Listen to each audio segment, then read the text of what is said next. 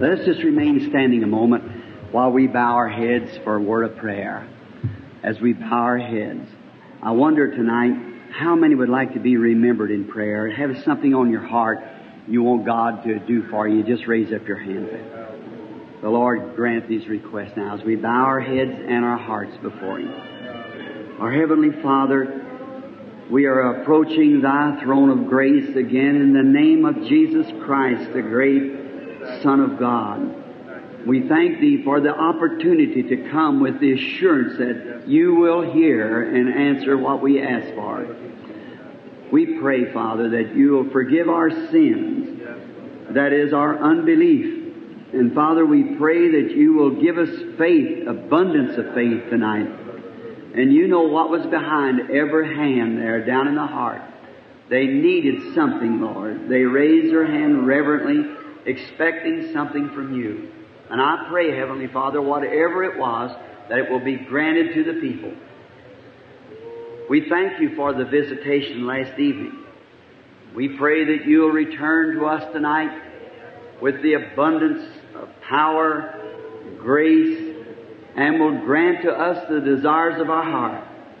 For truly, our desire is to do your will and to see your will be done.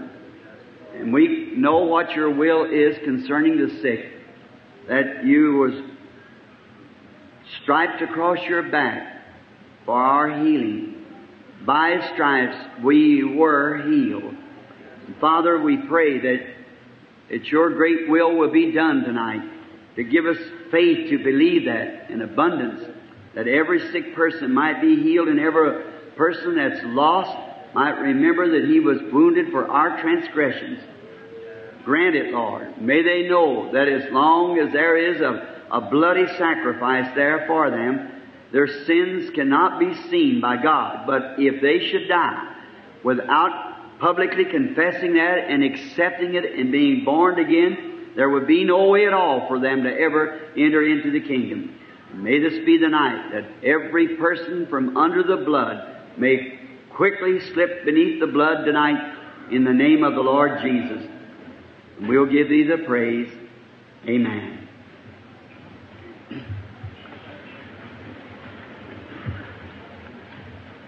Very uh, great privilege to be here tonight and to speak again. And last evening we had such a wonderful time, visitation of the Lord, but I kept you too late.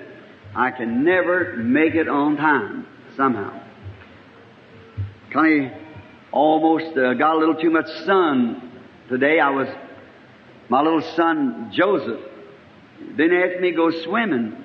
So the place where we're staying has a little pool kind of fenced in back there. And he said, come watch me, Dad. I can swim. I said, all right. I went out there this morning, took my Bible and some, to write some notes. And while I was studying, he, here he come with his little bathing trunks on. And he said, watch me, Daddy. I can dive. Well, if I ever seen a frog jump in the water. And uh, he got up and uh, water spurting out of his nose and mouth. He said, how'd I do? I said, you're doing fine. And I just got to thinking of one time I said the same thing to my dad. A little old pond before we got to go to the river, there's a pond. And us kiddies had to almost keep the green scum back off of it. And we water wasn't over about six inches deep, and I kept telling my dad I can swim. So one Sunday afternoon he walked out there and he had a little soapbox sitting there. And I got back in the bushes and stripped my clothes, what there was to strip, just pulled one nail, you know, and how many ever seen one like that, huh? Just a pair of overalls on with no suspenders, just have a, a fodder twine across for a gallus, and then just a nail, just pull a nail, and that's all you have to do. Jump right in. And so I got up on this box and helped my nose, you know, it flashed off into that mud, flew about that high. My dad sitting there watching me. I said, how am I doing? He said, get out of there and go get you a bath. I was thinking how long that's been. And, you know, time just gets away from us, doesn't it?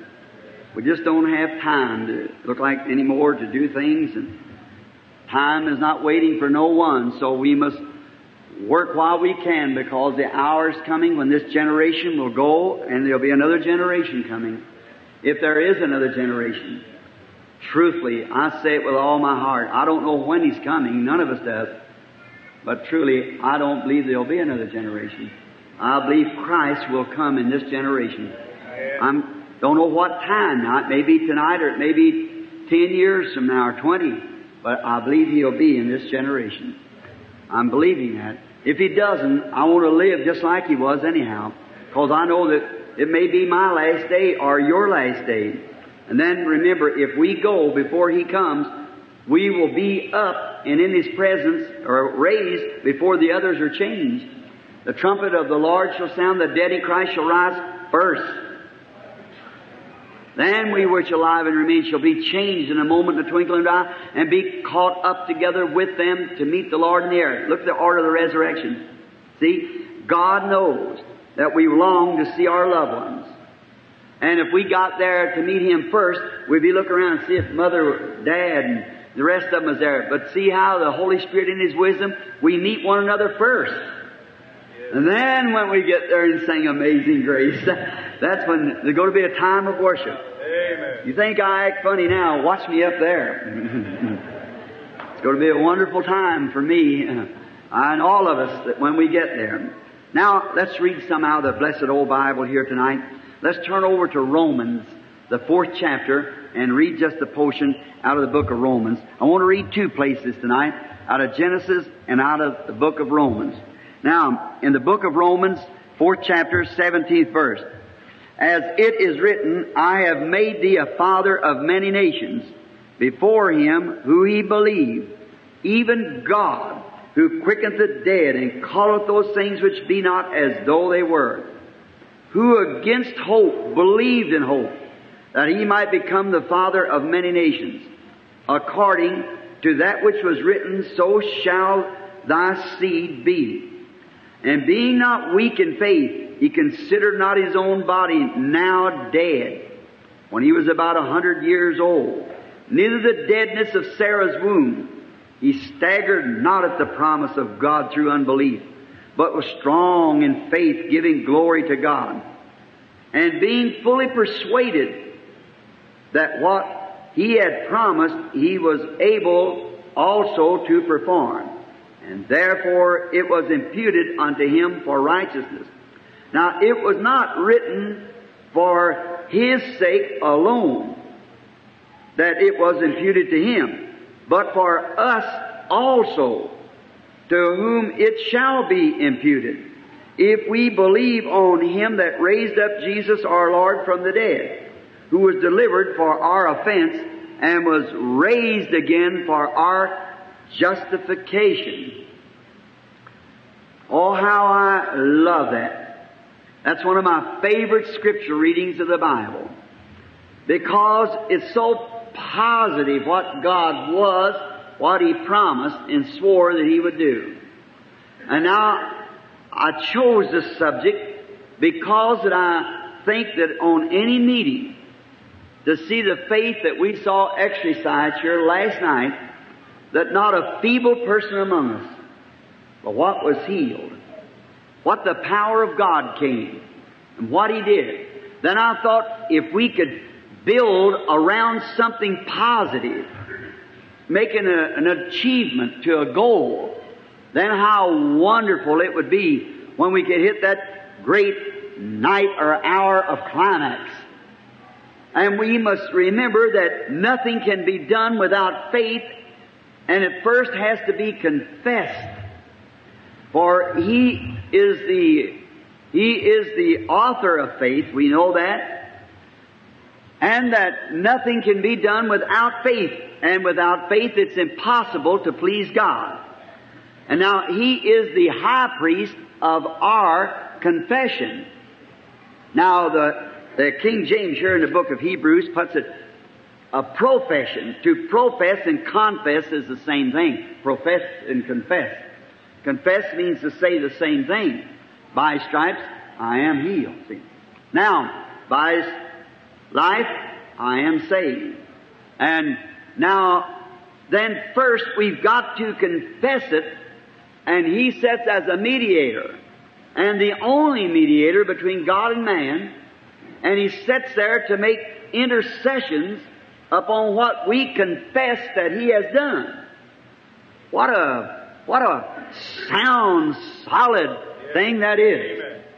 And now, I want to read another scripture found over in the book of, of Genesis, the 22nd chapter, and let's begin reading here about the seventh verse. And Isaac spake unto Abraham his father and said, My father. And he said, Here am I, my son. And he said, Behold the fire and the wood, but where is the lamb for the burnt offering? And Abraham said, My son, God will provide himself a lamb for the burnt offering. So they went both of them together. And they came to the place which God had told him of, and Abraham built an altar there, and laid the wood in order, and bound Isaac his son, and laid him upon the, on the altar upon the wood. And Abraham stretched forth his hand and took the knife to slay his son. And the angel of the Lord called unto him out of heaven and said, Abraham, Abraham. And he said, Here am I. And he said, Lay not thy hand upon the lad, neither do thou anything unto him. For now I know that thou, that thou fearest God, and seest thou withhold not the only son from me.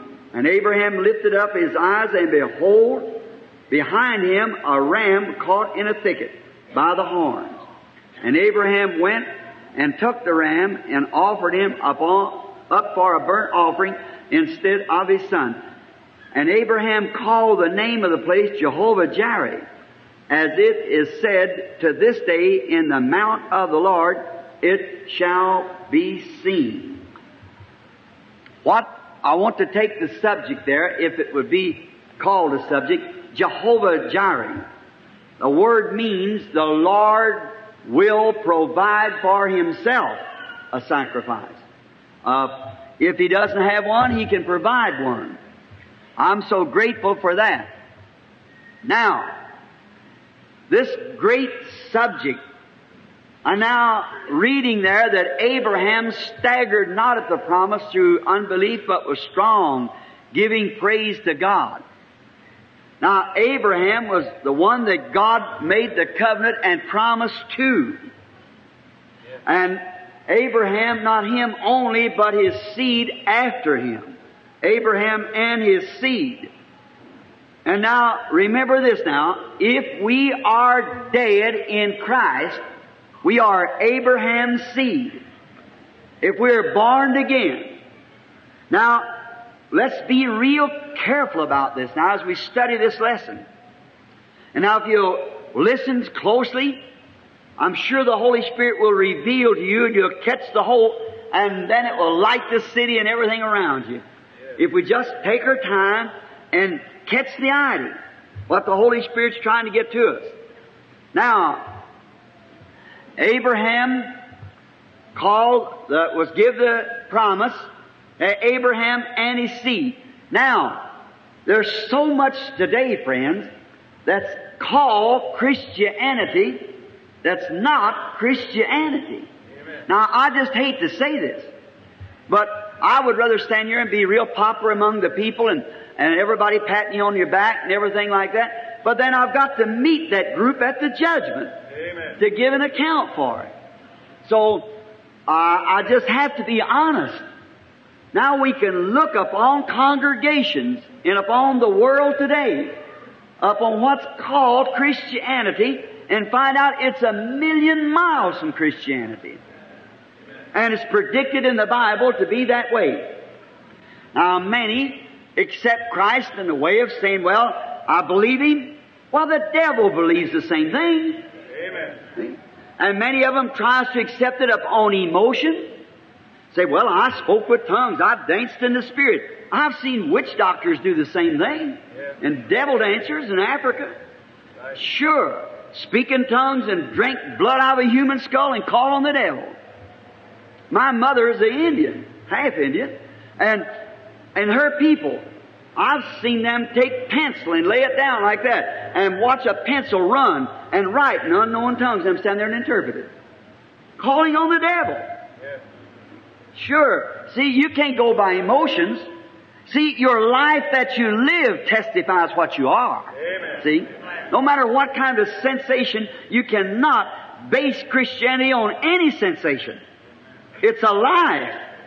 Jesus said, by their fruit you shall know them. Amen. Not by their profession, not by what they say. And Jesus also said, you draw nigh unto me with your lips, but your heart is far from me. That's, that's their profession. See? Your life tells what? And if a man says that he believes God and denies one word of this Bible or changes it in any way, why, it's got to be wrong. You said it doesn't make any difference about these little things. It certainly does. One little word is what takes us in all this trouble. Not disbelieve it, but just misplace it. Eve just had Satan to miss, just give her a reason. Down at Brother Williams, I just got through going through that down in Santa Maria. That's the thing that brought us from the Garden of Eden and caused every sick child, as I prayed for a little spastic baby laying there a few moments ago coming in. What caused that? Because Eve never disbelieved it, but she just took a reason that it would be reasonable this to be alright. And it caused every death, every sickness, every sorrow, every heartache. And how are we going to get back in if it caused, if it caused 6,000 years of this, how are we going back with anything less than every perfect word the way it's written? The devil won the battle over the human race by reasoning with the human race. Just reason why it stands to reason this is. It stands to reason. If the reasoning is contrary to the Word, then the reason is wrong. The Word is right. Just the way it's written. Don't put any private interpretation. Just say it the way it's written and believe it like that. God's took care of it. It's just exactly the way it's supposed to be. So let's just believe it that way. Now, it's the Word. Every word, every, uh, the Holy Spirit in a man Every sentence of the Bible, the Holy Spirit in you will punctuate with Amen. Because the Holy Spirit wrote the Bible. Amen.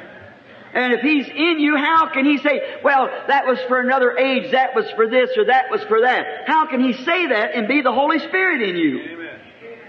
Can't do it. Right. He has to say Amen to it. Amen. Now, as I said the other day, the first thing God gave His people to fortify them was the Word, and He's never changed. He can't change. Now, creeds won't work, denominations won't work, education won't work. None of these things, every one of them has totally failed and will fail. There's only one thing that'll be work, that is the Word. Amen. And the only one way we can come by the Word is by the blood. Only place that anybody ever worshiped God had to come under the blood. No other preparation at all. You can't come under the name of Methodist. You can't come under the name of Pentecost. You can't come under the name of Catholic. There's dozens of Catholic churches different, different from one another. The Orthodox and Greek and Roman and theirs broke up as bad as the Protestant. The Protestants, Methodist, Baptist, Presbyterian, Lutheran, Catholic, or every, are all different kinds.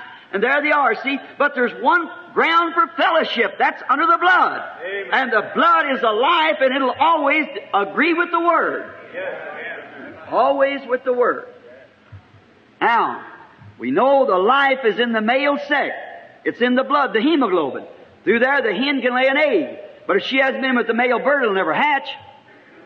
Certainly, it's not fertile. That's the way as I've made many rude statements in a female bird can lay a nest full of eggs. And she can be as loyal to them as she wants to be. She can hover them and, with her wings and turn them every few minutes so they'll be sure to hatch and, and she gets so hungry and fast while she's on the nest to be loyal to those eggs until she gets so poor she can't fly off the nest. If she wasn't with the male bird and those eggs fertile, they'll lay right in the nest and rot. If she wasn't with the mate. Exactly.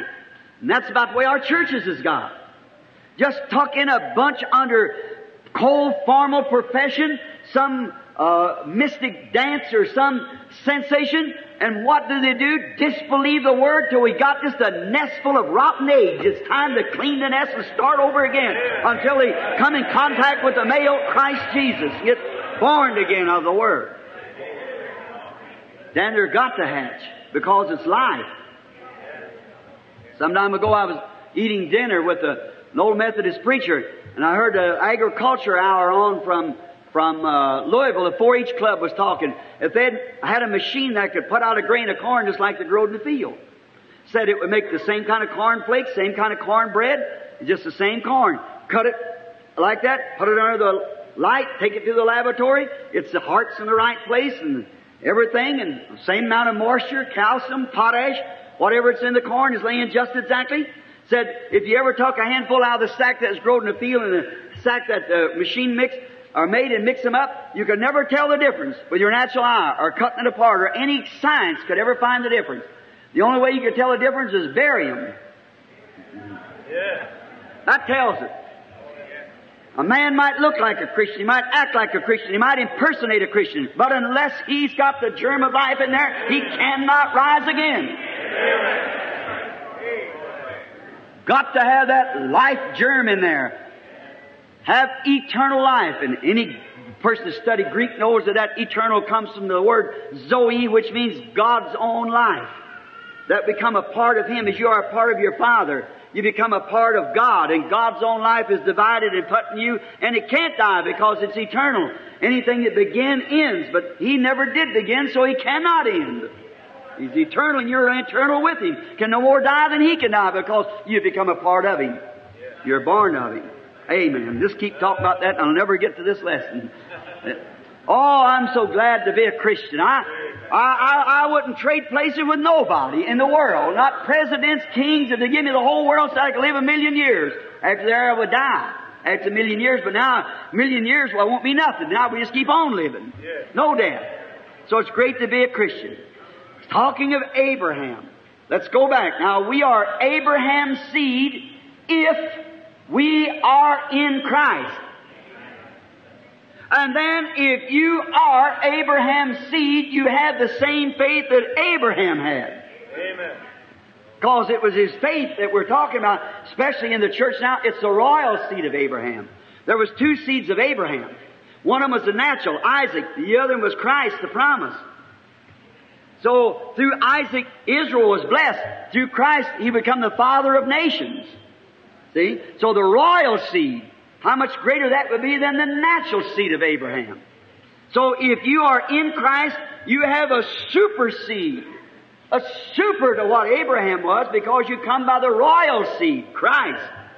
If you are dead in Christ, then are ye Abraham's children, and you have Abraham's seed and Abraham's faith, and Abraham's faith was in God's Word regardless of what took place. Amen. He called those things which were not as though they were because God said so. What a promise. Now, let's go back a little piece and base our thoughts. Let's go back to, before we get to Jehovah Jireh, to Abraham, let's go back, fall back a little bit in the scripture.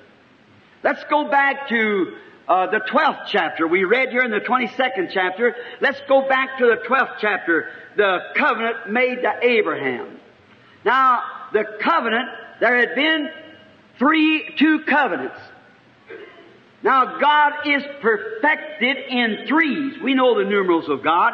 Perfection in three, worship in seven and twelves and forties, temptation, fifties, uh, jubilee, and so forth. God in His, in His numeral. Now, God is perfected in three, like Father, Son, Holy Ghost, justification, sanctification, baptism, Holy Ghost, and so forth. Now, there had been two covenants. One of them was the Adam covenant. God made a covenant with the man, if you will, I will. And he broke it. Then God made a covenant with Noah. That's the Noah covenant. And it was broke. Now he's making the Abrahamic covenant. And the Abrahamic covenant, according to Genesis, the 12th chapter, it was given unconditionally. Therefore it's eternal. Because it's unconditional. Not if you will, I will. He said, I have. I've already done it. Not I will do it, I have done it. That's, oh, that, that base is faith. See? Not, God's determined to save man. He make a covenant, if you will, I will. He'd break it. Another one, you will, I will. He broke it. Man can't keep his covenant. So God saves man by his grace. Under a covenant that's unconditional. Unconditional covenant. Oh my, never ending. That was all of it. Three, perfect. Noah, Abraham, and, uh, I mean, Noah, Adam, Noah, and Abraham.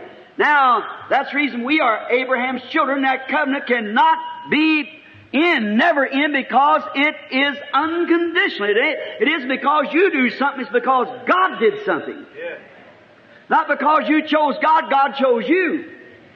Do you believe that? People say, oh, Brother Branham, I sought God and sought God and you did not. I hate to tell you that, but you didn't. God sought you. It was God seeking you. Jesus said, you haven't chosen me, I chose you. No man can come to me except my Father draws him, and all the Father has given me will come to me.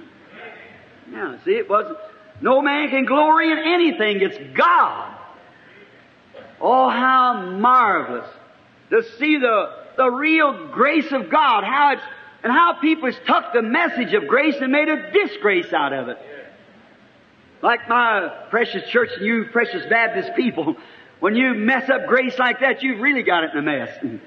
Someone said to me not long ago, said, Brother Branham, now you know you was a good Baptist. I said, I still feel that, but I've just raised up a little higher. He said, well now look, said Abraham believed God and it was imputed to him for righteousness. How much more could Abraham do but believe? And he said, when we believe God, we receive the Holy Spirit. I said, how different from St. Paul? St. Paul said in Acts 19, have you received the Holy Ghost since you believe? Not when you believe, since you have believed. He said, well, Abraham believed God. That's all he could do. I said, true, but then God gave him the order of circumcision as a confirmation that he had received his faith. And if he has never circumcised you yet by the Holy Ghost, he hasn't received your faith yet. That's right. That is the circumcision of the heart and spirit. God gives the Holy Ghost as a confirmation He's received your faith. Now if you stop believing and scrumbling around and just believe God, God will circumcise that heart and that cuts off all unbelief. Circumcises the world and all unbelief away from you and then you stand the Word alone. Jesus said, if ye abide me in my word and you then ask what you will, it'll be given to you. Amen. That's what's matter with the church today. It's under emotion. It's under education. It's under creed. No wonder it's smothered down. See? So we need a circumcision to cut the whole thing away. Come back to God and His Word and believe it the way it's wrote there and don't argue with it. Just stay with it. God made a promise. God keeps His promise. He can't do nothing else but keep His promise and remain God. Now, this unconditional covenant, not if you will, I will, but uh, I will later on, or something like that. I have already give the land to you and your seed after you. Amen. See, already done it. It's a finished work. You said to Abraham he did that. Yes, not only Abraham, but his seed after him. Amen. And if we were Abraham's seed, it's a finished product. Those who he foreknew, he called. Those who he called, he justified. Those who he has justified, he has already glorified. Amen. What you scared about? Amen. That's right. And the Antichrist in the last days, according to Revelations, deceived all that dwelt upon the face of the earth, whose names were not written in the Lamb's Book of Life since the last revival. No, before the foundation of the world. That's when your name was put in the Lamb's Book of Life, when the Lamb was slain. God spoke the Word, it was in His thinking and His thought. He spoke the Word and everything happened just at that time. This is just God's seed materializing, that's all. His Word's coming down. Now, when the light of God flashes across that, quickly that seed recognizes it because it's born of God. It's Abraham's seed, foreknown by God. That's why the light flashes, is to catch that seed. If it, we've had a revival. Joel said we fussed so much about latter rain, had movements called latter rain. Latter rain, former rain, inner rain, outer rain. I was reading the other day. Do you know what former rain means in the Hebrew word? I can't call it right now. I never wrote it down. It skipped my mind. But former rain, the first rain means a rain of teaching. The second rain is the spirit that comes upon what's been taught and produces a crop. Why is it we had such a revival? Pentecostal, Baptist, all the other trees put forth their buds, as Jesus said they would be, and what have we hatched out? The Baptist said they got a million more in 44. Look at the Catholic, how they increased. Look at all denominations. Look at Pentecost. What do we do? We sow denominational seeds. We reap the denominational harvest. While the church ought to be on fire for God right now, if there'd been a word seed sowed back there and there'd be signs, wonders, miracles, and that church would be together, one heart, one accord, and marching towards Zion for the rapture. Amen. Right? What did we do? We had intellectual speeches instead of the Word. We had reasoning against the Word and everything else. We got to get back to the Word. God, we'll do it. God said, I will restore, saith the Lord, all the years that the cankerworms and palmer worms eat. It's going to bloom out in the evening time. There will come forth one with a message. He'll restore the hearts or the faith of the children back to the faith of the fathers. He promised it in Malachi 4 and he would do it, return them back again. Now that isn't the Elijah that was talked of in the Bible. Jesus said in Matthew 11, if you can receive it, John, there was the Elias that was to come of Malachi 3. Behold, I send my messenger before my face. Malachi 3. You find that. But remember the Malachi 4, the message comes, the terrible day of the Lord shall come and shall burn up the whole earth and the righteous shall walk out upon the ashes of the wicked. That never happened after John. No, if that was it, then the scripture has lost its hold. It said something it wasn't so. We got 2,000 years since then. The world hasn't been burned. Not at all. Neither has the righteous walked out upon the, the, the ashes of the wicked. But we're still waiting for that something that's going to take the faith and restore the faith of the children back to the original Pentecostal tree that the cankerworm eat up, the Roman cankerworm, caterpillar, all their denomination creeds eat it down. God said, I will restore it again in the last days. It will be restored. God shall send the Holy Ghost in such a way upon planted word that will restore. The Word of God is a seed that a sower went forth to sow. Now, the covenant was given unconditionally. Now, Israel, the seed natural, exchanged that and lost it in Exodus 19 when they made that rational thing to take away the grace and accepted law in its place. What a rational mistake that Israel made there. Look, God, after He'd made the covenant with Abraham, grace had already provided a prophet deliverer for him down in Egypt to carry out the word of Abraham. Remember Moses under the bush? God said, I've heard the cries of my people and I remember my promise. Before there's any law, grace provided it. Grace had provided a sacrifice for their guilt. A lamb. Grace had provided a covenant. Circumcision. has already been provided before law. Grace had provided a pillar of fire to lead them. Following a prophet. A security that the prophet had told them the truth. It was the word that he was talking about. They know that God promised it, and here was a pillar of fire confirming it. Amen. What a double security! Yes. Hallelujah. Amen. Amen. Grace had done that, but they wanted something for themselves that they could do, have their own creeds and denominations and what more, make Pharisees, Sadducees, and something they could do themselves. Man's always trying to save himself. You can't do that. God's already done it. You just have to accept it and believe it. Pillar of fire to lead them and guide them, to lead them in a way. A power. Grace had provided a power to condemn their enemy and to make them free. The power had already been given. They crossed the Red Sea. They smote uh, Pharaoh. They've done all these things with grace. And then they exchanged grace for a law. But that had nothing to do with the royal seed of Abraham. The royal seed has tried to do the same thing, go back under some kind of a creed, instead of taking grace in the Word and believing it. With that, there will come forth a royal seed. We'll get that after a bit. A little further on. Let's go back now to Genesis 12.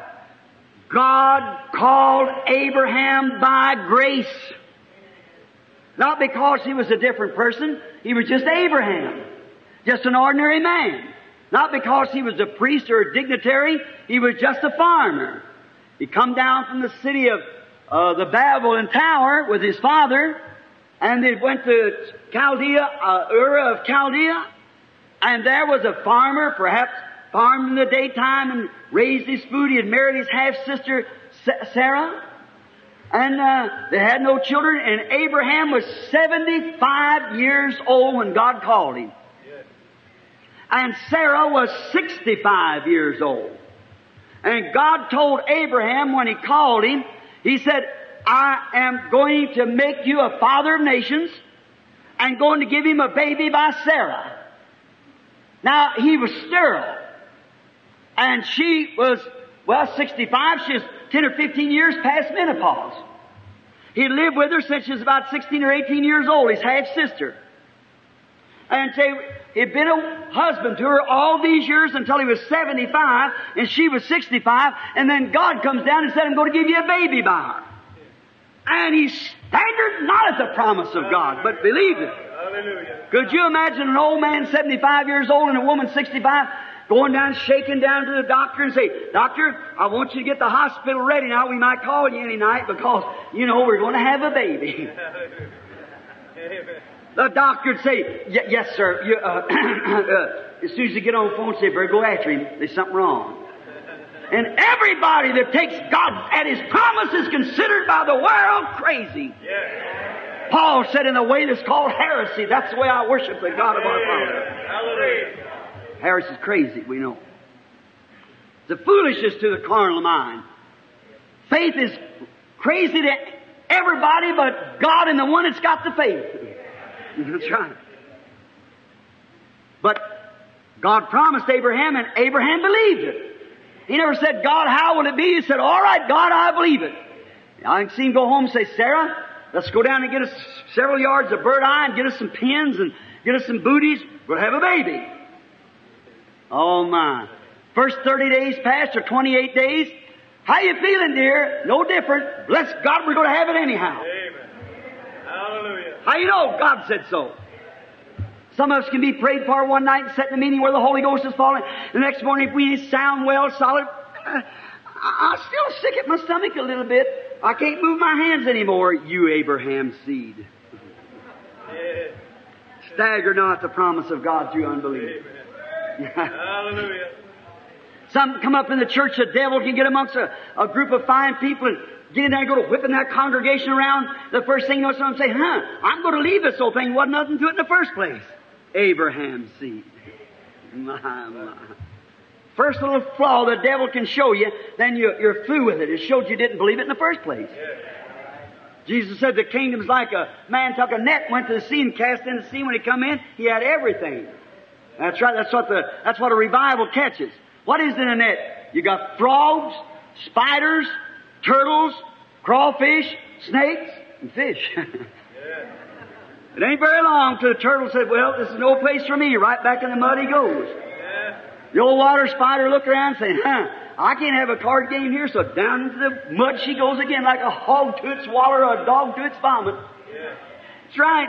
And then Abraham's seed. Oh my. Such a disgrace. Abraham's seed believes God's word. Sit back there and say, yeah, bless God, I'm Pentecostal. And somebody preached something on the word, there it is, wrote right out. Hallelujah. I don't believe that. No, sir, Abraham's seed. now, if it's some nonsense, of course you don't believe it, but if it's the word, it's the truth. Amen. Ah, Abraham's seed holds that word and nothing else. Another month's passed. Sarah, sweetheart, how you feeling now? You know, another 28 days has passed. How you feeling? No different, darling. Glory to God. It's too much greater miracle than it was if it happened last month. A year passed. Hallelujah. Shall I lay these little booties away? No, sir, you keep them there. We're going to have that baby. Hallelujah. How you know you're going to have it? God said so. Amen. That settles it. After 25 years passed. How you feeling, Sarah? No different. Glory to God, it's 25 years more of a miracle now. Amen. He staggered not at the promise of God through unbelief, but was strong, holding to the Word of God, and calling those things which were not as though they were. Why? God said so. Yes. Oh, my. Hallelujah. Abraham's seed today. Why, what we call Abraham's seed is weaker than a broth made out of a shat of a chicken that starved to death. yes, sir. God wants rugged Christians who takes God's word literally. Ah, it's the same thing. Amen. God said so. That's Abraham's seed. Born of the Spirit and the Word of God. That's what stands. Heavens and earth will pass away, but my word shall never pass. That's it. What God promised, God's able to do. God don't fail. He can't fail. There's one thing God can't do, and that's fail. He cannot fail. That's the only thing He can't do. But He can't fail. When God promised it, it's the truth. It's there forever. It's completely settled forever. When God speaks a word, it's already settled. This world was made by just a word of God. He just said, let there be, and there was. the very dirt that you're setting over tonight, the very wood that you're setting on, is nothing but the Word of God made manifest. Hallelujah! I feel religious when I think about Abraham. Know that we can be his seed, the seed of Abraham with all these promises. Not only to make us sure, God held up his hand, swore by himself that he'd do it. The oath is always, con- the covenant is confirmed by an oath. And God swore by himself because there's no higher to swear by. He swore by himself that he would do it. Now, what the world, how, what, what's the matter with us? Such a promise as that. A faith built around something like that. A faith built, a word that promised these things in the last days. And here we see them happening right before us and still stoop around. Abraham's seed. Oh my. I want you to hold on to that Abraham's seed. Genesis 12. What God required of Abraham was a complete separation. Now today they want mixers.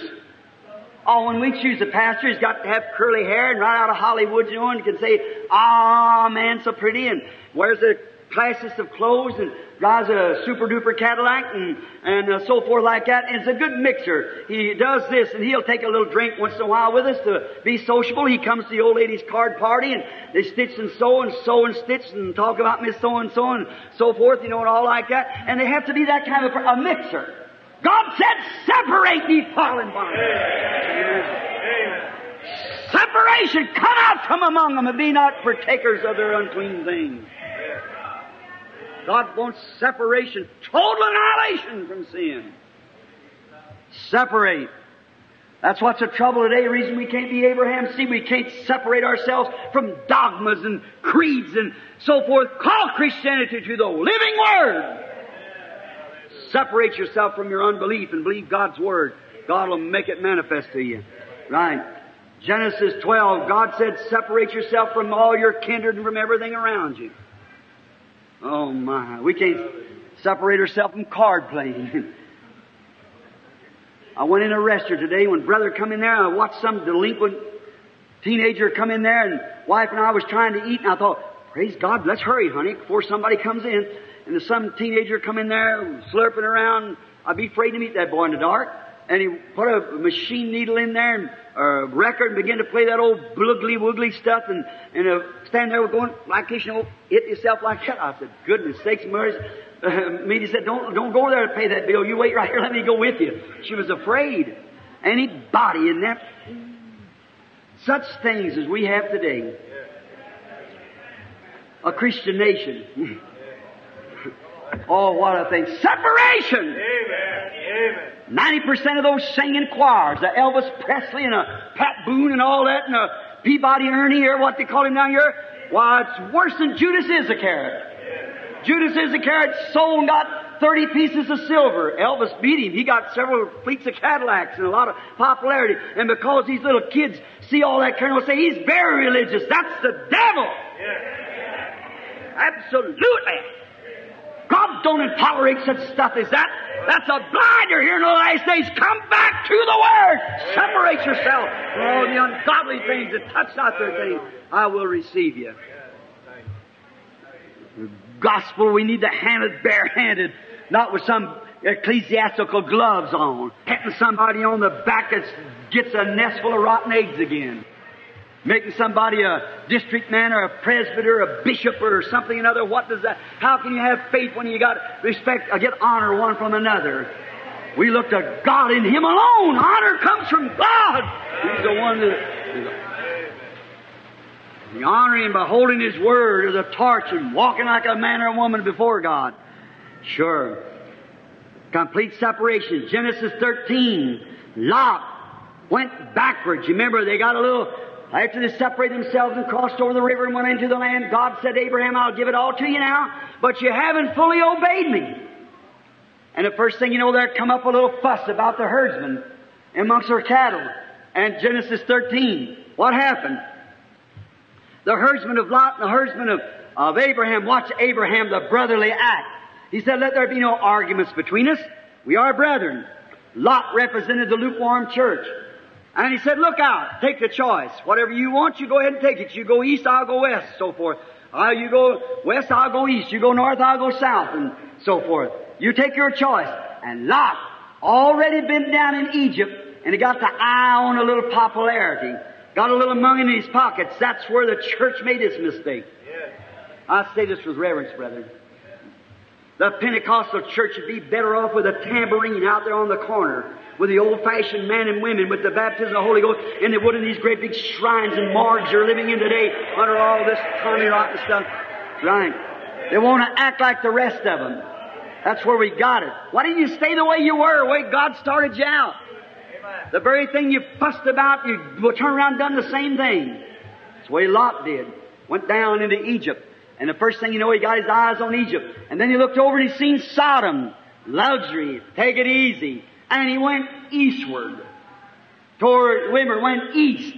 Instead of going west with Abraham, he went east because it was a way of luxury. He went on towards the east. That's way the churches did today. See, they went backwards. As I said last night, the sun rises in the east and goes west. And the Son of God visited the east first and went westward. They've dimmed it out through 2,000 years, but there'll be light in the evening time, this prophet said. Instead of following the sun, they go back to where the sun was. Today you have to speak something about divine healing, about the prophecy, about the nine spiritual gifts or something. Let's go back and see what Moody said, what Sankey said, what Knox said, what Calvin said. They lived in the day when the sun was shining there. We are going on to perfection. Amen.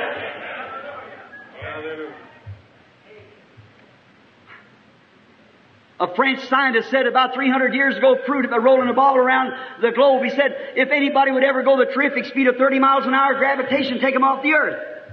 Scientifically proved it. You think science ever referred to that? No, sir. They got them going about 2,000 miles an hour, trying to get them to go farther. They don't look back to that. But ministers, we'll look back and see what Moody said, what Sankey said. That's where the sun was. Here's where it's at today. It's on the west coast in the evening time. Amen. Hallelujah! Amen. Giving evening lights. Amen. Not back to Luther's justification or Wesley's sanctification. But we're at the last day. Amen. When the evening lights are shining. When we're at the last time, follow the sun. But Lot went back because it was easy, luxury. Look at Miss Lot when she got back there. Well, she must become the queen of the societies of the city.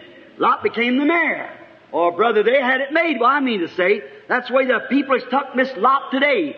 Look the way our people are acting today. Look at our people in churches. Let's look at it. Look at our women. Look at them today. I, I was in Hollywood, or Los Angeles recently, uh, waiting for Brother Arganbright to come up. And there stood a girl come up there. I looked and I staggered. I, I looked at her. I thought, I'm a missionary. I've seen plaguery. I've seen leprosy, but I never seen anything like that. She had one of these waterhead haircuts. These, uh, you know, you know what you call look like a waterhead. You know the uh, the first lady. Yeah, like a Jezebel, like that. And she had blue and green, and might have been a nice looking woman. But all that stuff on her, she looked like some African Hottentot. I walked up was going to pray for the woman. I thought, lady, if you don't mind, I pray for the sick. I've never seen anything like that. Tell me what it is. And another woman got talking to her, and she's the same way. Oh my. Oh, you say that was Presbyterian, Pentecostal? Hmm. Sure. And the Bible says it's a dishonorable thing for a woman to cut her hair. She does it, she dishonors her head. She dishonors the angel, the angel of light. The seven church angels, the one bringing the light, will stay with the word. Dishonorable. She ought to have hair on her head. My, such as, it used to be wrong for him to do it. it in first Pentecost, it was wrong. What happened? It did run well. What happened? Some of our Pentecostal women dressing them dresses look like a skin over a wiener out here somewhere. Kind of, that's right. I'm not saying that for no joke. This is no place for joking. Amen. This is a pulpit. Some woman said to me one night, I told them how they're dressing. Said, uh, she said, well, I don't wear shorts. I, I, I wear slacks. I said, that's worse than ever. God said a woman that put on a garment pertains to a man's abomination in the sight of God. Right? Amen. Let me tell you something, lady. You young woman, dresses yourself out there, you're going to answer at the day of judgment for committing adultery. You say I'm just as pure as a lily. Yeah, but Jesus said, Whosoever looketh upon a woman to lust after her has committed adultery with her in his heart already. You might don't have to do the act. Whosoever is angry with his brother is out of cause has killed already. See, the only thing you have to do, and if that sinner looks at you the way you're dressed, all carried out the way you are, reared back and pushed out and pushed in, and I'm kind of a clothes on, then you go out. Uh, listen, that's not jokes. This is the gospel. And you do like that and some sinner look at you to lust after you at the day of judgment when he answers for committing adultery. Who caused it? You did. You'll answer for it because you presented yourself that way. Why you say they, they don't make any other kind of clothes. They make sewing machines and still sell goods. It's no excuse at all. It's because you got away from the Word. That's not popular. That's hard. Some famous preacher come other day and laid his hands on me said, I'm going to lay my hands on you and cast out the evil. I said, what? Talking about them women like that. Said, people regard you as a prophet. And said, I said, I'm no prophet. He said, they regard you as that, Brother Branham. And said, you ought to be teaching those people, them women, how to get great spiritual blessings. And keep telling them about their cutting their hair and things like that. They ain't going to listen to that. I said, I know it. I Said, well, won't you teach them greater things? I said, how can I preach, teach to them algebra when they don't even know their ABCs? Not even the common decency. And you man that'll let your women act like that, I got little respect for you being a Christian man. Seed of Abraham. Amen. I better leave that alone. I'll make you all get up and go home. All right.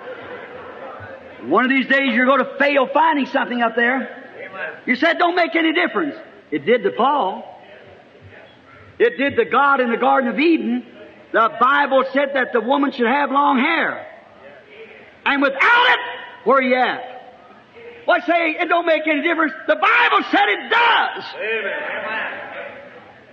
Don't let the devil reason with you and tell you it's modern, it's all right. It isn't all right. He said, I didn't know it before. You know it now. Search it and find if it's right. I'll leave that alone. See, all right. Genesis 13. Modern. Uh-huh. Go back where the sun was. Not where the sun is, where the sun was. Wife, I imagine Lot's wife, how she got in society. That's the way that we got in society. That's the way we Pentecostals got into it. We become set a little organization over here and a little against one against the other and against this and to make you tuck in anything. It's exactly right.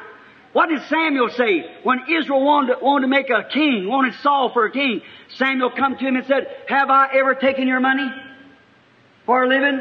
Have I ever told you anything in the name of the Lord but what come to pass?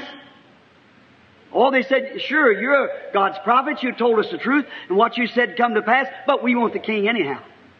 And whenever you started letting down the bars and letting this and that and everything else come in like that, you went modern.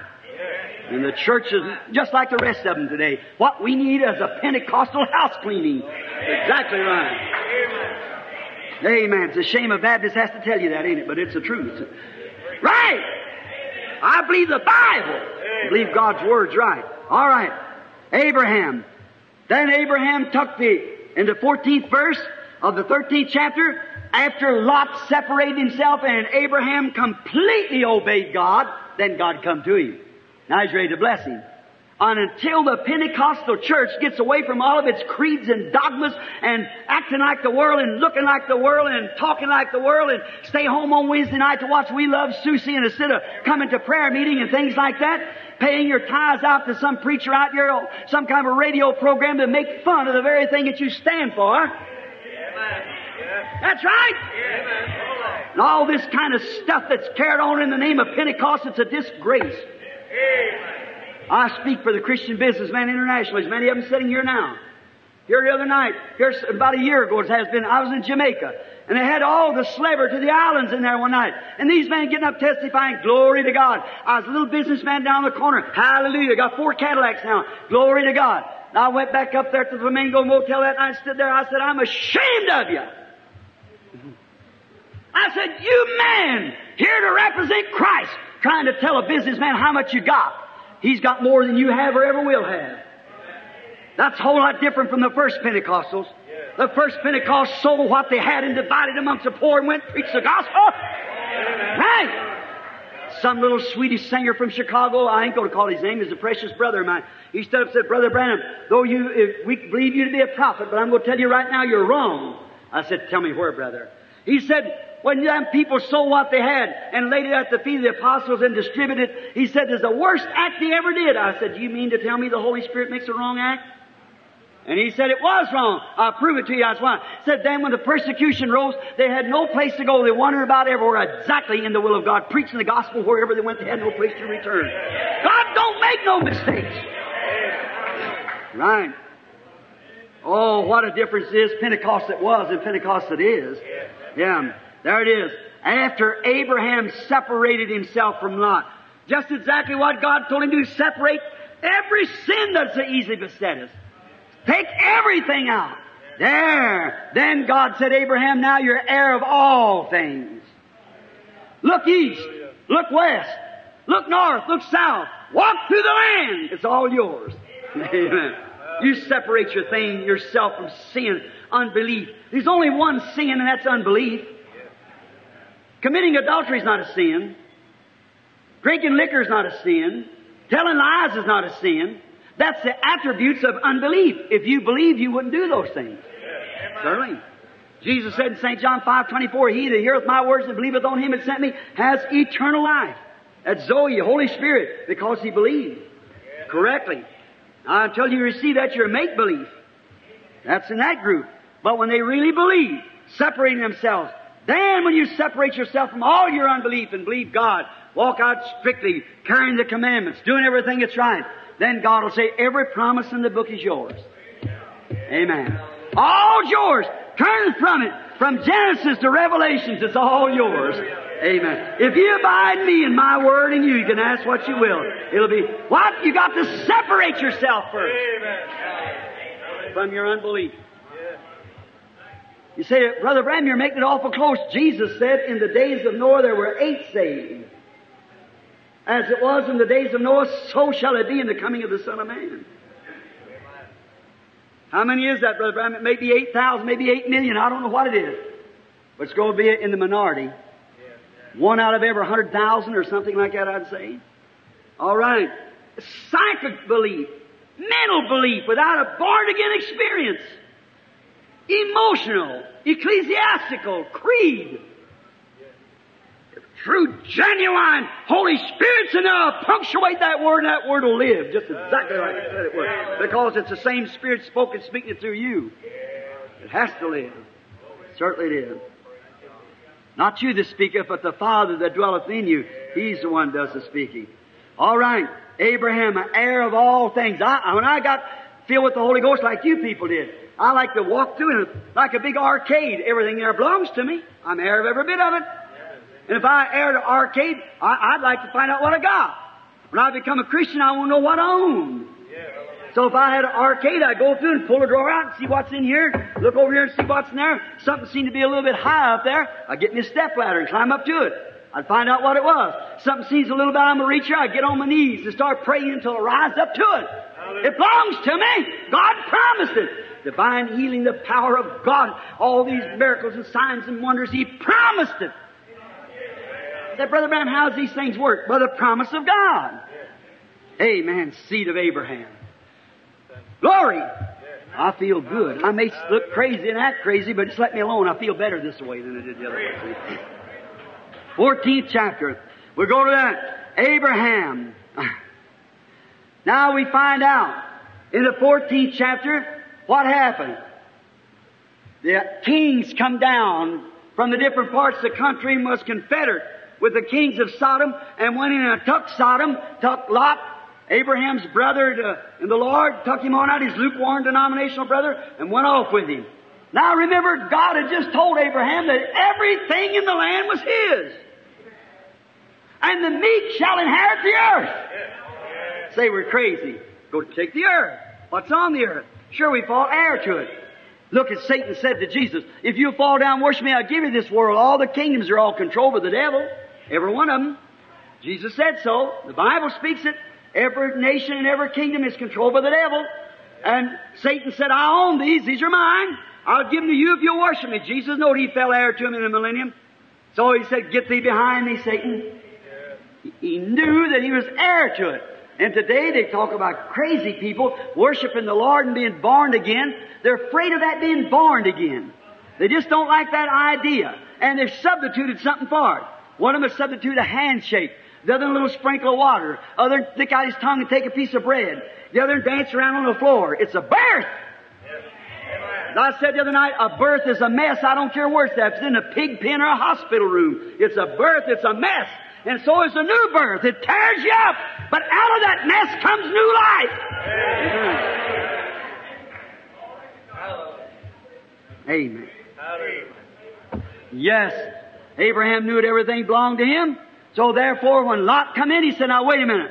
Lot was taken out by a cruel hands of enemy. He said, that's my brother and I'll go after him. I remember there's about seven or eight kings there. They went together and come down and took everything and swept out with it. And when they went out, Abraham took his servants and went after him to bring back his lost brother. That's real Christian. Went after his lost brother. What did he do when he found him? He slaughtered the kings and returned back, bringing his brother after the battle. Look, there was one king come out to meet him coming back, Melchizedek. Melchizedek. What was he? He had no father, he had no mother. He never was born, he never does die. Without father, without mother, without beginning of days or ending of life. It wasn't the Son of God because he had father and mother, both was born and died and rose again. But this man never had father nor mother. God! Certainly it's the only thing that is eternal. And he met Abraham after the battle was over. Showing you to Abraham's seed. After we go after our fallen brother. And the battle's over, what did Melchizedek serve? Wine and bread, the communion. Amen. Amen. When the battle's over, brother. Come back, bringing his lost brother back home again. Restoring him back. And when the battle was over, Melchizedek met him and gave him the communion. Jesus said, I'll not eat or drink the fruit of the vine no more until I eat it anew with you in my Father's kingdom. Yes, sir. Now, the battle was over. Abraham had come back. The 14th chapter. And the victor met him when he was coming in with the victor. Genesis 15 now, before we close, because it's closing time now. Listen to one more thing before we go, and I have to take this up tomorrow night again, because I just haven't got to my subject, I get to my place yet. On Jehovah Jireh, I want to get it down there if the Lord willing. Now, on the 15th chapter, I got here, that the covenant was confirmed to Abraham. The confirmation of the covenant. In other words, it's when God oathed and when God made the promise and confirmed the promise to Abraham. In the 15th chapter, we find out that the confirmation of the oath that God said, Abraham said to God, the heir of my house is still this Eliezer of Damascus. And he said to him, but that is not your heir, for it's one from your own bowels is your heir. And he promised him, said, how will I know this? Oh, now, brethren, here's something that'll wake you up. Watch him. He said, go get me a she goat, a, a three years old, a she heifer, three years old, and a ram of three years old. And Abraham took them and two turtle, a turtle dove and a pigeon. Now the turtle dove and pigeon has a representation these three-year-old animals, and there was three of them. Now he's going to make the covenant, confirm the covenant. Now listen close, don't miss it. And then we pick up tomorrow night when he meets him here again, the Lord willing. Watch. Now he said, take me a, a heifer of three years old, a she goat of three years old, and a ram of three years old, a pigeon and a turtle dove. And Abraham went and got the animals, and he cut them in half, and laid them piece to piece. But the turtle dove and dove, he did not uh, separate the turtle dove and pigeon. Turtle dove and pigeon's the same family. So that represented divine healing, which in both covenants is by faith, see, that they're healed, just one to the other. other. If the old covenant had divine healing, you know, how much more has this one got? See, if the old sacrifice had healing, what about this one, which is much better? See? Now, but notice what he done here. He took these three animals and cut them apart and laid them piece by piece, and then Abraham got back. Now that was the sacrifice. And he watched until the sun was going down, and fowls come down out of the air on Abraham's sacrifice. Vultures. And Abraham cast them out. Shoot them away. What's it the type of? Abraham's seed in the last day casting out devils from the sacrifice. Casting away from the sacrifice. God promised it the sacrifice, Christ the same, yesterday, today, from ever, and all them unbelieving spirits trying to devour it. The man of God, the Abraham seed, stands there casting out the devils away from it. Confirming the covenant now, the confirmation, showing that Abraham's seed in, I mean the royal seed, remember the natural seed failed because accepted law instead of the word of grace. And so has it in this round about in the Gentiles the last day, but there is a seed. Yes. Royal seed with the word. Amen. Stands true, casting out devils, doing great signs and wonders, getting all the unbelief away from the word, keeping the sacrifice clean. Keeping the word holy, keep it reverence, not put anything with it, add anything to it, just keeping it away.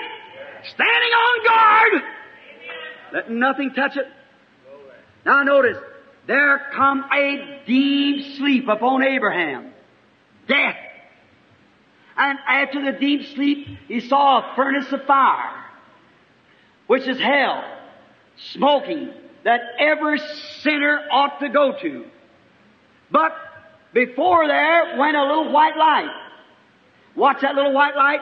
Went in between and separated these sacrifices went in between it. God making a confirmation that what to Abraham's seed he would do. Now, the Jews always believed God was one, and God is one.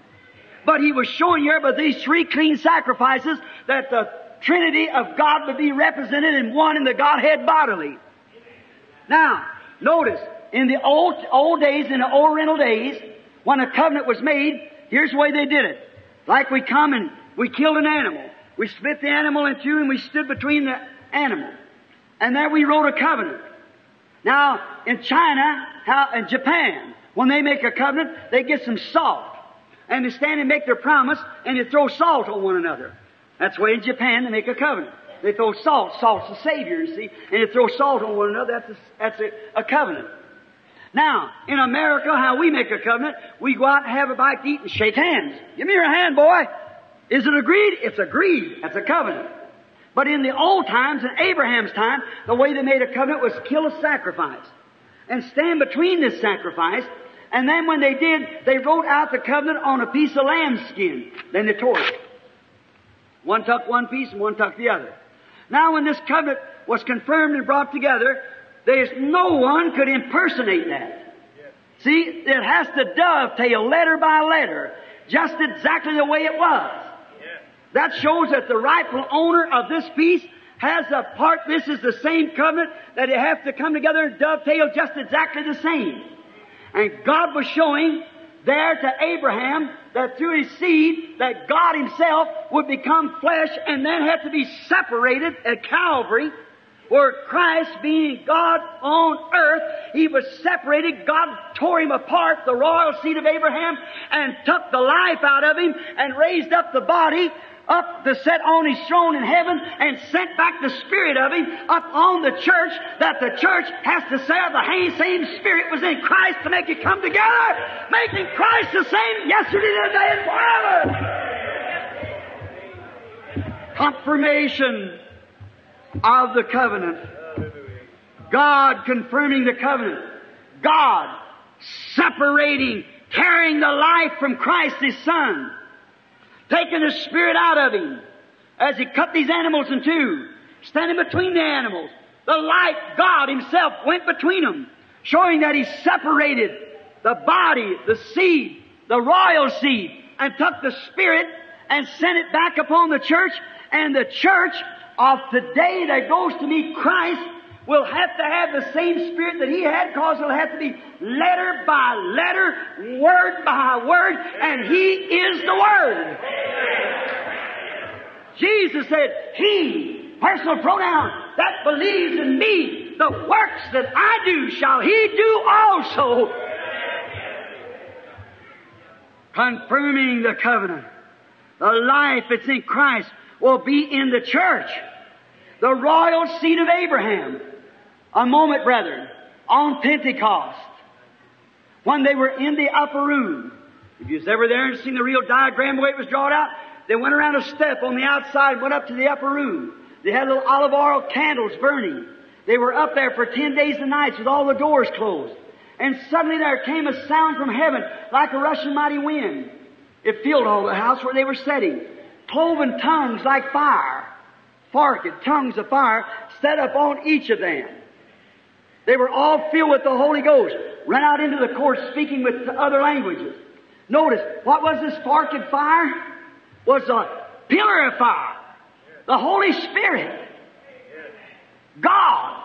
The angel that led him through the wilderness. The one that was made manifest before him. God had separated himself and divided himself amongst the people, the Holy Ghost, and together we are the church of the living God. Amen. The covenant Abraham and his seed after him. The royal seed. The very life that was in Christ in the church doing the same works that Christ did. Amen. Amen. What a wonderful thing, friends. It's this time I just got to close this. It's, I'm going to be too late.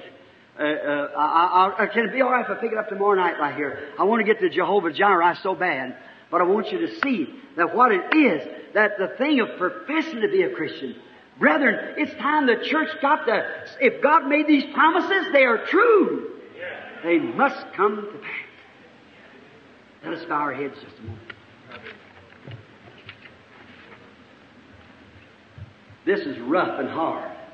It's cutting. I don't like to do that.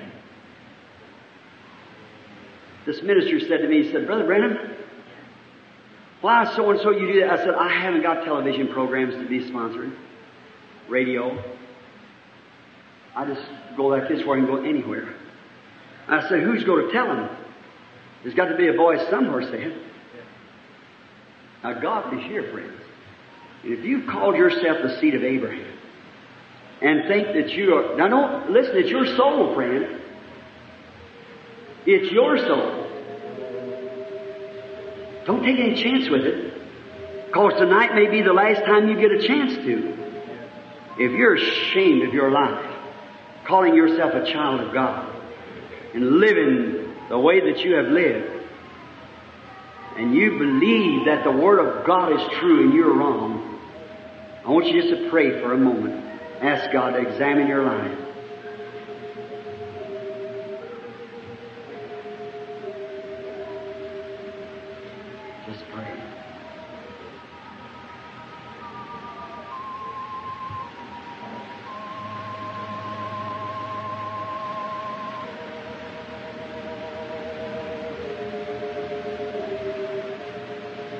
Heavenly Father, this could be the last night for many of us. We think a few nights ago in Los Angeles, an old woman, 70 years old, sitting there, and she walked up the altar and gave her life to Christ. That night she died in bed. Grace of God.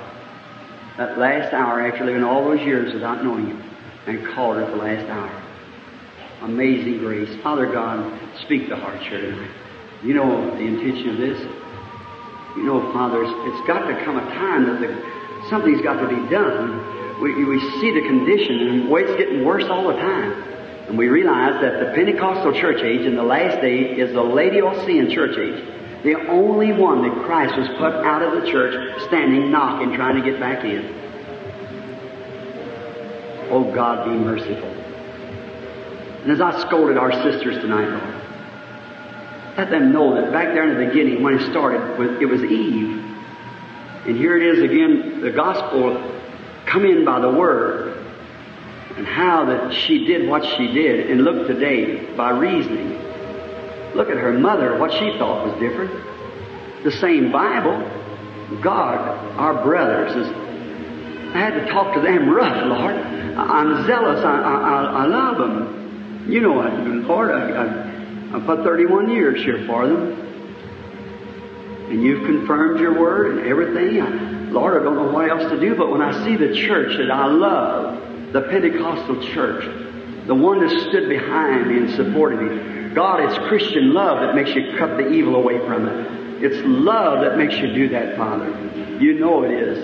And I'm trying to tell the people, don't try to go out there doing these things. The, the bars has been let down and we got hatched out through our different creeds and things that we brought into our church and getting away from days of miracles, getting away from divine healing, get away from the, the way that people are to act and dress. And you made a covenant with Adam and one with Eve. You put different covenant and different altogether and said it was wrong for the woman to act like the man. She should be feminine. She should be feminist and not masculine. And today she tries to be masculine, the man feminist. Lord, and this right here at the last days, right here at the west coast, right here at the end of civilization, we find the women doing exactly the corruption as they did at the first. And here it is, God in amongst our sisters. Oh God, that just that breaks my heart, Lord. And I know if it makes me a sinner feel that way, what does it do to you? To see how that become a goddess in this fabulous Hollywood glamour of sin and it used to be wrong for them to go to picture shows and then the devil threw it right in their house. And all kinds of uncensored programs and vulgar on the street and oh God, it's a it's an insane time. It's a neurotic time. It's a time when man won't stop and listen and check up. And under emotions and so forth, they still claim to be Abraham's seed. God, how you said it would, the spirits would be so close in the last days with impersonations until they'd almost deceive the elected ones, if it would be possible. And here it is. God, don't let these people, don't let one do that. Please, Father, I pray for them, each one in the name of the Lord Jesus grant. Now, while we have our heads bowed, I'd do anything for you. And if I ball people out just to be mean, God would never be with me. I don't deserve to be here. I deserve to be out yonder somewhere chopping wood or something. But friends, that, that's true. Search it and see if it is in the Scripture. It's supposed to be revealed in this last days. Now, are you sincere enough? Are you really down beneath that crust of the outside? Is there real, genuine something about you that you're willing to admit that you're wrong? By every head being bowed, every heart in deep, solemn consecration. Would you raise up your hand and say, Pray for me, Brother Branham? I'm wrong. By God's grace, I'm going to straighten out. God bless you, you, you, you. That's right. Put up your hand. He sees you. In the balconies, God sees you. Raise your hand. Are you, you, that's it. I hear some of you women sitting here with short hair and don't have your hand up. What's the matter with you? You are wrong. Don't you try to meet God like that. You'll be condemned as certain as I'm standing this pulpit. You mean the Pentecostal church has gotten such a shape that it's, it's, it's got so callous till it's ashamed to admit it's wrong? Don't you do that. God be merciful to you. I believe, have faith. Let me wait again. God bless you over there, honey. God bless you, sister. That's good. That's God bless you. That's right. You might admit it now. In the morning may be too late. An hour from now may be too late. God bless you. That's sincerity. God bless you. Say, I'm wrong. It takes a real person to admit they're wrong. That's genuine something. God bless you, lady. God bless you, lady. God bless you. That's right. Let's just keep. Let God bless you. If I miss seeing your hand, you know. He knows every thought that's in your mind. That's exactly right.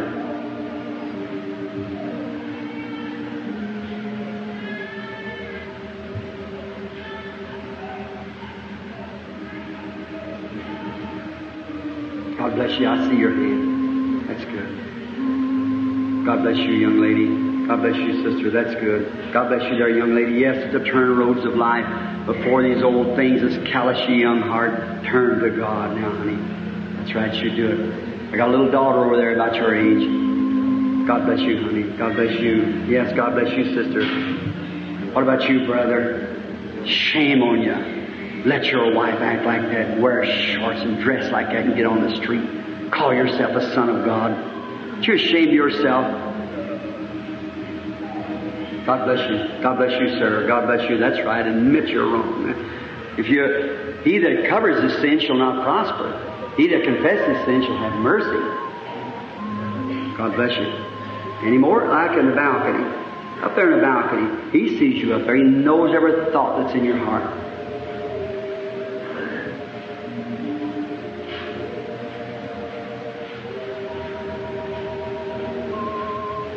Now raise your heads just a minute. I say there's somewhat 50 or 60 in this room put up their hands. Young and old. Thank you. That's real, lady and gentlemen.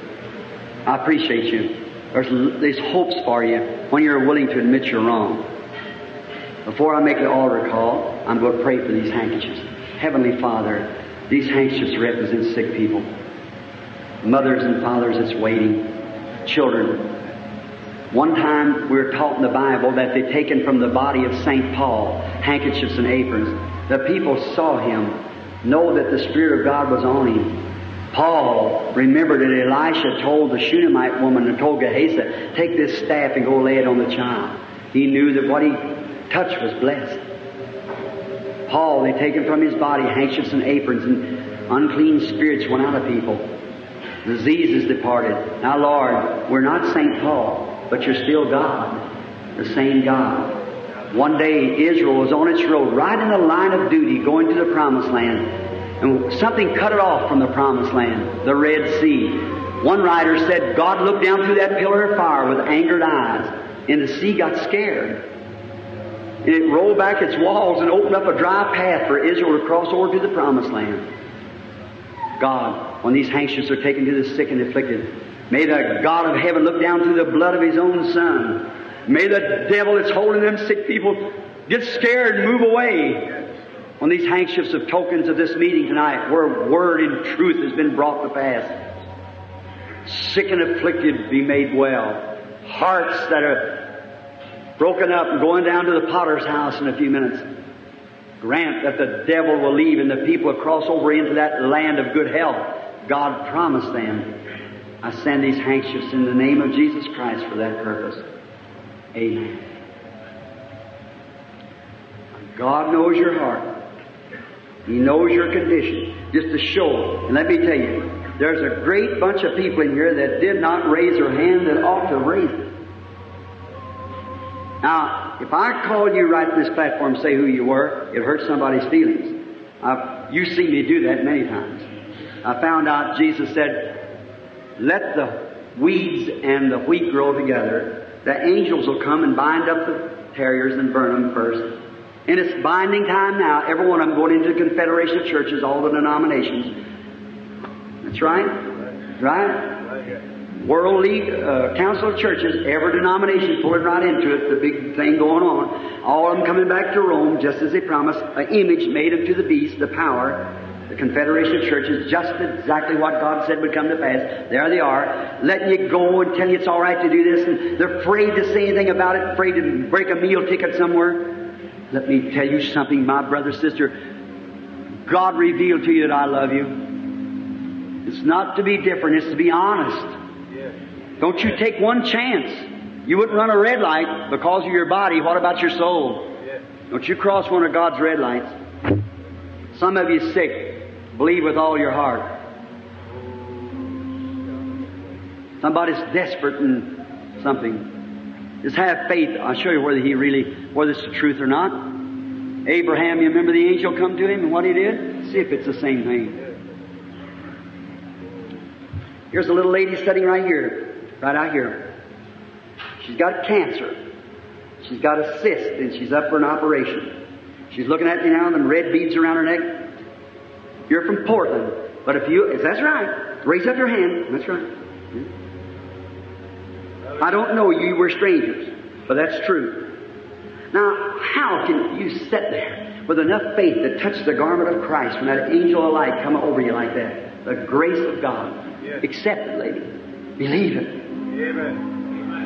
Not only that, but believe the whole gospel. Hallelujah. Here sits a woman sitting right back here. Look here, lady. Suffering with colon trouble.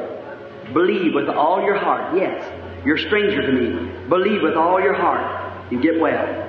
There's a man sitting by you. He has to go home. He can't stay much longer. He's got trouble with his ears. He's got a trouble with a, he's had a cold and caused a cough. He can't get over it. It's, it's kind of uh, a lot of complications set in. That's right, sir. You work at some kind of a plant like missile or something like that. You got to go back to your work. I'm a stranger to you. If those things are true, raise up your hand. All right. If you've got faith enough to touch the Lord Jesus, why not be a real man and believe it with all your heart? There's a lady sitting back there. She's got some kind of a skin disease on her hands. She don't even know what it is. The doctor don't even know what it is. She's had it for years and years.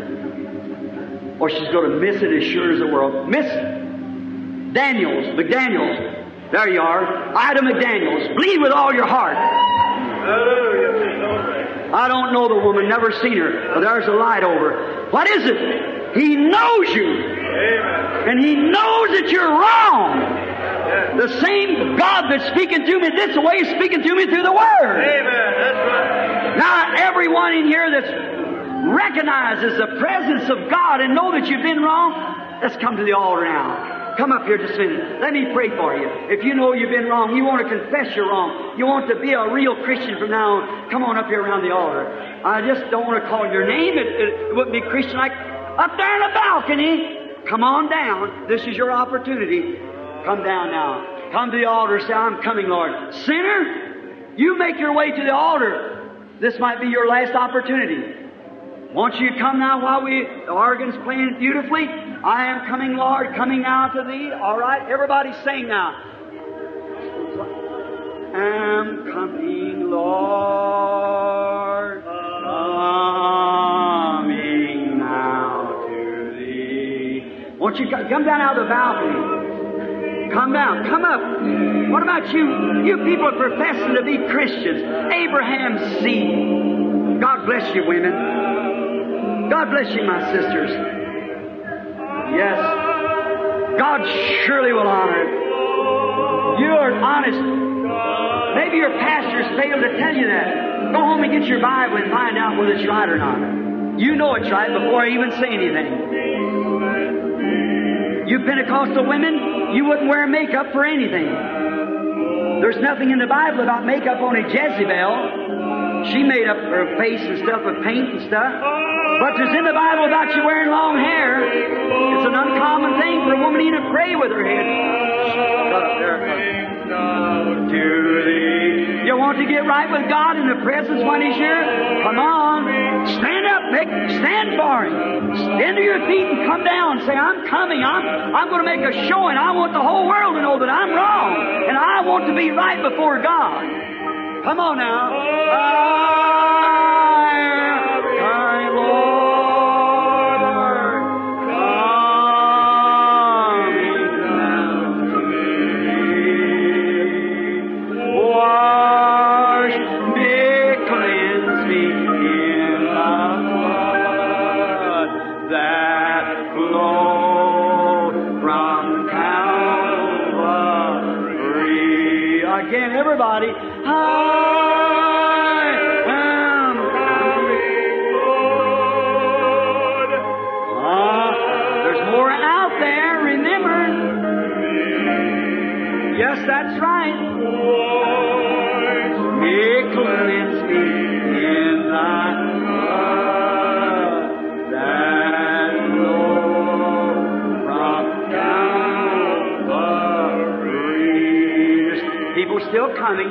Now, friends, I'm not much to persuade. I believe the Word does its work when it goes out there.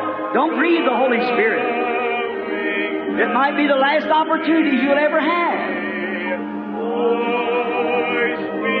I hope it's not. Do you know what it does to see you when you admit you're wrong? It says to me that there's something real there that you really want to do right. Now, just with the organ slowly, if you will, while I talk. Come on, people, just come right on. I want you to keep coming. You know what these people has done? Many of these are charter church members. And they know I've told the truth. Not me. Just like when Moses went down there to tell the people about the Lord. And the Lord, under that pillar of fire, confirmed the word and showed that it was right. That same pillar of fire is right here with us. It's the same Christ, doing the same thing for the Gentile age as He promised to do. What does it make me believe? That you're genuine in your heart. What made you raise up to your feet? Because something was around you that said you're wrong. Now that was God because some of you feel embarrassed to stand here like that before the people after confessing. But it shows that this genuine something that said you're wrong. And it come with the Word, through discernment, through what's these gifts sent to the church for? What is the first gift? What's the first thing? Apostles, which is missionaries, prophets, teachers, pastors, evangelists. They're all together for the perfecting of the church. And where does the word of the Lord come to who? The word of the Lord came to the prophet. Yes. Always. Amen. Never question. Not a gift of prophecy. A gift of prophecy is on one than the other. A prophet's born, predestinated by God. Jesus Christ was a Son of God, predestinated Son of God. Isaiah told John, uh, John the Baptist 712 years before he was born, is the voice of one crying in the wilderness. God told Jeremiah, before you was even formed in your mother's womb, I knowed you and sanctified you and ordained you a prophet to the nations. And when you see prophets appearing, judgment's at hand. Now judgment begins in the house of God with the people of God. Amen. Now we're wrong. We've done wrong. I believe that them sitting here tonight, that's Abraham's seed and really predestinated to the light of God to shine up on it. When the light strikes it, they'll stand. Something has to happen. You're there. Now you're here. Let's bow our heads and confess our wrongs. Sinner friend, if you're standing in this group here, which there is some, shame on you. But blessings to you now. You've accepted it. Believe it with all your heart. You Christians, you women that's, no, I believe you're good women. God bless you. I believe that. God can express feeling in my heart to you. I don't want to be mean to you, sister. I've got a wife too and two, two young girls. I love you as my sister. And brother, I didn't want to hurt your feelings, but sometimes a little shaking with the word helps you. Now, if we're wrong, let's say that we're wrong. And there's, there's grace abundantly for us tonight. He that will confess his wrongs, there's mercy for him. He that will hide his sin will never prosper. What is your sin? Your unbelief. If you hide it under say, well, I'm just as good as the rest of them, you're wrong. And you'll never move any further than what you move now. You'll stay that way. You'll never go any further till you cross that barrier and make it right. Remember, you cannot do it. You'll have to walk over the Word of God. And as long as you live, you'll always remember this. The longest day you live, you will remember tonight. Remember, I'm telling you, thus saith the Lord. I was sitting in the woods this afternoon praying, and you spoke to me about this here and said, say it and call it, and I'll do something for you. Here it is. Now let's pray. Heavenly Father, reverently and sincerely stand sinners in this audience right now. They've got up from their seat and walked up here just to make a confession. There's Christians who's come making their confession. Here's precious little sisters that the light flashed across them way down in their heart. They knew they were wrong. They knew that Bible teaches those things. And they're willing now to give it all up. Here's brothers standing here, precious brothers, sons of the living God, who through creed and lukewarm conditions has wandered out into the world. They're coming back tonight, Father. They're coming back. They're here they are. Now, Father, we realize that when they stood to their feet, they broke all scientists. They say that you can't move up, you're held down. But when they raise their hands and walk this way, they prove that there was a spirit in them that can make a decision. They've made it for Christ. Jesus, here's your own words. And I'm just going to quote them to you. I'm giving you these people tonight as your servant. I have done just as you told me to do today in the woods. And here's just exactly what you said would take place. And there's witnesses of those things standing here. To prove your, your presence, you went across the audience telling the people about who they were and where they've done and so forth. Knowing that people names, who they were and what they've done. What's wrong. And now you said in your word, that he that will confess me before man, him will I confess before my Father and the holy angels. He that's ashamed of me before man, him will I be ashamed of before my Father and the holy angels. Now these sisters and these brothers have stood tonight in the presence of their members and their pastors and their loved ones to say that, that they're not ashamed of you, but they're ashamed of the way they've done. Now I'm sure, Lord, you forgive them. You promised it. You said, He that will confess his sins has mercy. And they are confessing it, and they shall have mercy. And you who can heal the sick, and say, Isn't it as easy? Say, Thy sins be forgiven thee as it is, take up thy bed and walk. I claim these. I, I claim every one of them, Lord. I've tried to stand for you all these years in your word. And they have stood tonight for you. And I claim them, I take them out of the jaws of the world. And I present them to you, Lord Jesus. They are the trophies of the message tonight of the Word of God. Keep them, Almighty God, under your holy power. May they grow. May the light of God flash up in their life. May those men and women, Lord, start growing in the power and strength of the Holy Ghost. May something take place that'll change their whole churches and a whole neighborhood where they're at. Grant it, Lord. I give them to you. They are yours. They, they are the trophies of the meeting tonight, of the word that's been preached. I claim their life in the name of Jesus Christ. I want to meet them at the other side on, when they're immortal, turn back to young men and women again and be young and lovely forever. They are yours, Father. They are trophies that God has given to His Son, Christ Jesus, by the power of His presence and the Word of God. They are yours, Father. I give them to you in Jesus Christ's name and claim every life, every life that's standing here, every confession is received, every sin is forgiven, and every one that's standing here, I, I, pray for Holy Ghost strength in them to carry out, to do that which is right to help them in this dark hour when the world is so full of glamour. And oh God, help me tomorrow night to, to bring it clean and clear to them, Lord. And cut loose from glamour of this world that they might be ready to meet Christ at the time of His coming. Granted, Father, we believe you now. And while we have our heads bowed, each one of you that's standing on your feet, I don't believe you come for curiosity because you come under rugged, hard, gospel preaching, cutting.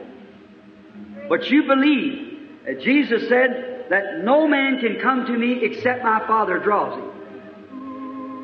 And all the Father has given me will come. Now that's a confirmed Word of God. He told Abraham, he promised and swore to the oath, and here you heard the voice of God tonight and come upon those bases. You've got to be forgiven. And all of you accept it and believe that God forgives you of your error. And from this night, henceforth, by the grace of God, you'll live for Him the rest of your life and do everything that this Bible teaches for you to do. And you believe that God gives you the grace to do it now by forgiving you your past. Raise up your hand and say, I believe it with all my heart. God bless you. All of you Christians out there that's proud of them, say, praise God for them. Let's say it again. Praise God for them. Now, let us stand to our feet, everyone. I want a card of I love Him, I love Him because He first loved me and purchased my salvation on Calvary. Let's all together now, everyone sing it with their hands up. All right. I love Him. I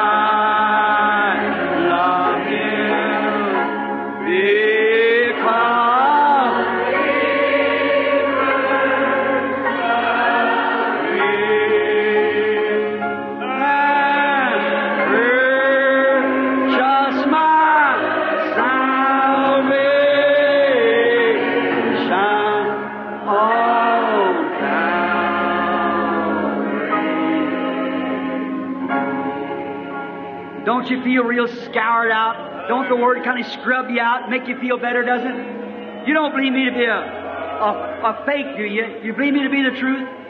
I'm watching right now that angel of the Lord who I watch over the people has circled right around over this group, standing right here in the form of the cross. God in heaven. The same picture, you, angel you see on that picture, is right here, right now, over this group of people. It's moving around. I keep watching it from place to place. I believe even that every sickness that's standing in that crowd is gone. I, I believe it with all my heart. That every sin is forgiven. Let's just let's just shake one another's hands while we sing. I love Him. I say, praise the Lord. Love. I